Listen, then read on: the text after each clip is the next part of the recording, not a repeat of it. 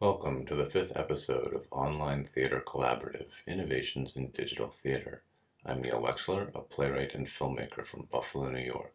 I'm very fortunate to be here today with scenic designer and production designer Jason Jamerson, professor of scenic design at the University of Nebraska, Omaha.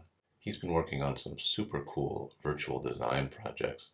And Jason, if you could tell us how you got started with those. I've been hearing more and more about 3D software, and I just never got into it. I never had time to stop my workflow to do something new like that, but I kept seeing it more and more and more. And when the pandemic started, there was so much virtual theater, even though so many people were saying that they didn't want to be doing virtual theater. Uh, virtual theater became a stopgap for getting to the next place and the next thing. And as an educator and as uh, someone who is very passionate about technology, I thought that there must be something out there that we could do it a better way. And so I started looking around at what other people were doing. And I found this guy on YouTube named Ian Hubert.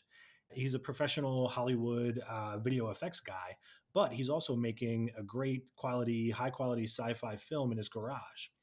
And the way that he's doing it is using this software package called Blender where he can just film an actor in front of a green screen and instead of putting the green screen footage just in front of some kind of a background like we see that zoom can do really easily or other software is doing you can put the footage right into a 3d environment. And so i was already really salivating to to get into designing stuff in 3d because all of these great scenic designers that i've seen around me are doing their renderings and doing their models and walkthroughs. And so when I saw that he was able to put green screen footage right into a 3D environment, and not only just in front of it, but they can walk through doors, they can sit on things, I realized that's what I needed to try to learn how to do. So that's what I've been working on for the past few months. I first got in touch with you after seeing a painting you had turned into a 3D virtual environment, Rain in the Oak Forest. Earlier this year, I directed and edited an online reading of my play Grenadine at the Kennedy Center American College Theater Festival, and I'd been thinking about what a world for that might look like. And right away, when I saw your post on Instagram, I thought, oh my gosh, that would work. And I would just love to hear your overview of where you think virtual theater is now and where you think it might be going. So, for me, the biggest question for the virtual theater world is not just how can it hold us over until we get back to where we used to be, but how can we come back from the pandemic having grown, having more power, more capability than we ever had before? And we're seeing it in there's no cost to having a forest of trees. If you want a forest of trees, you have it. And we're seeing it also in the idea of permanence and that theaters can have a product that they can share with everyone for as long as they want. And so my passion here in studying 3D software and putting actors into a, a virtual world that's built in a computer, I wanted to do that because as an educator, we have a responsibility to empower our students to be able to come up with the entire project and produce it themselves. And so what we're trying to do at UNO is ease into that. At the beginning of the year, we had no idea what we were going to be doing, but we knew that we needed to keep going just like everyone else. So we did a couple of filmed productions and they went really well. But once I found this kind of new technique that I've come across to put actors into the virtual world, I was so fortunate in my colleagues and their gung ho ness to to innovate something, to trust me to try it. And uh, what we're finding is that we can go to places that are much wilder in the imagination than we ever could have what we are doing right now, we're filming a Shakespeare medley or collage, a bunch of different scenes that have been put together by Scott Glasser, our um, our director.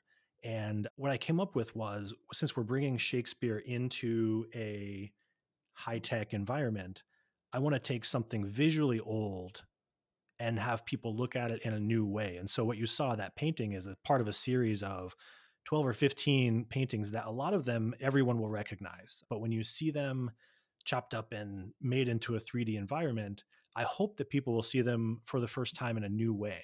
And that's exactly how I want people to see Shakespeare for the first time in a new way virtually, but that it can have some of what makes theater theater. It's not just film, it's I want it to have the vitality of being at a live performance. And so, some kind of a way, that's what I want to strive for. I'm not sure how to perfectly achieve it yet, but uh, that's the goal. It's a great goal and some real challenges, right? Will it have the necessary time to develop when it's no longer seen as necessary by a lot of companies, even though it has so much potential to invigorate the whole industry? And my question is do you think we can overcome those challenges, starting with that issue that some people bring up of whether or not it's actually theater as opposed to film? Yeah, you know, I think that you're absolutely right. And I think that we've all been thinking these things all summer, right? And and all fall. And what it is for me is I've just zoomed out on the whole thing because all of these different media channels are sort of smashing into each other all at the same exact time.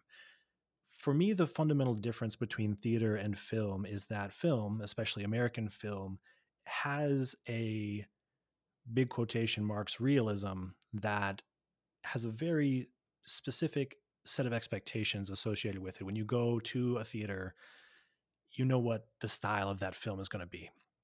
And for theater, there's so much more that can be done from darkness, from saturation of color, from timing, from immediacy of emotion. Um, there's a huge amount of potential for very theatrical visual recordings that are fundamentally different, that unmistakably different from what we call film.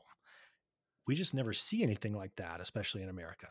And so if we stand up and say we're going to make something great because we believe in ourselves and we believe in the story, it's going to take us a few years probably to figure out what good looks like. But think about how good a lot of the production values of so many wonderful theater companies there are. When all those people turn their minds to making a visual recording, it's already happening. We're already seeing the work that's coming out now is light years beyond those first few months of the pandemic and it's stunning and it's it's uh, really heartwarming i think totally and you mentioned the time factor i keep imagining a kind of incubator space where artists can work together on challenging virtual projects and my question is can you imagine a space like that that can actually thrive it's so easy for projects like that to lose momentum and never get off the ground. Yeah, absolutely. Um, I think that the cutting edge artists have always existed on the fringe, just as you said. And they are the ones who we see what they did, their techniques popping up 10 years later, five years later in the mainstream. That fringe society of thinkers and innovators always has to exist. And what we have found from the pandemic is that the technology is ready for us to start storytelling in a way that's visually compelling, that has a lighting design, that has a set design, that has a sound design, that there's no reason for it to have a, a budgetary cost very much at all 10% of what you would normally need. We could workshop a new play in a way that would allow you as the playwright to say, oh, this is what I want to do, or this is how I want to change it, or this is enough that I want to put it out there and it will be in a form that could get the whole emotional experience because the relationship between a, a, designer supporting a story emotionally and physically, we can do that in the computer now much faster and much, much cheaper. And so, as a professional scenic designer, I've already switched over completely to making 3D renderings and models instead of physical models. And normally when I would I could spend 2 or 3 weeks making a great model or I could spend less than a week making a 3D virtual walkthrough. You can be in the set. I can have a full lighting design. I can have uh, the lanterns are lit. You know, it's just you'll never have that kind of detail in a real model, as wonderful as they are.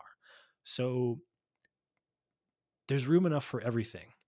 But those of us who are interested in everything have found a new whole thing to be interested in and i think that's really wonderful and if we if we just keep running with it and growing it and talking to each other like this which is so great um who knows what it will become i think what we're seeing and what we're going to look back on this time as an incredible unleashing of tools and capability amongst the tens or hundreds of thousands of theater people who would love to do something new tell a new story it doesn't have to cost so much anymore to do something, especially to do it virtually. And I think we're going to see a golden age of those unique stories that you were talking about. It's so great to hear your optimism about this. Could you tell people where to find out more about your work and the projects that are happening at the university? Yeah, you can find me on Instagram at Jason Jamerson and on YouTube. And uh, there'll be links there to uh, UNO's theater website and our uh, our upcoming works. So our Shakespeare piece is going to be coming out on March 26th. So I should probably get back to editing that.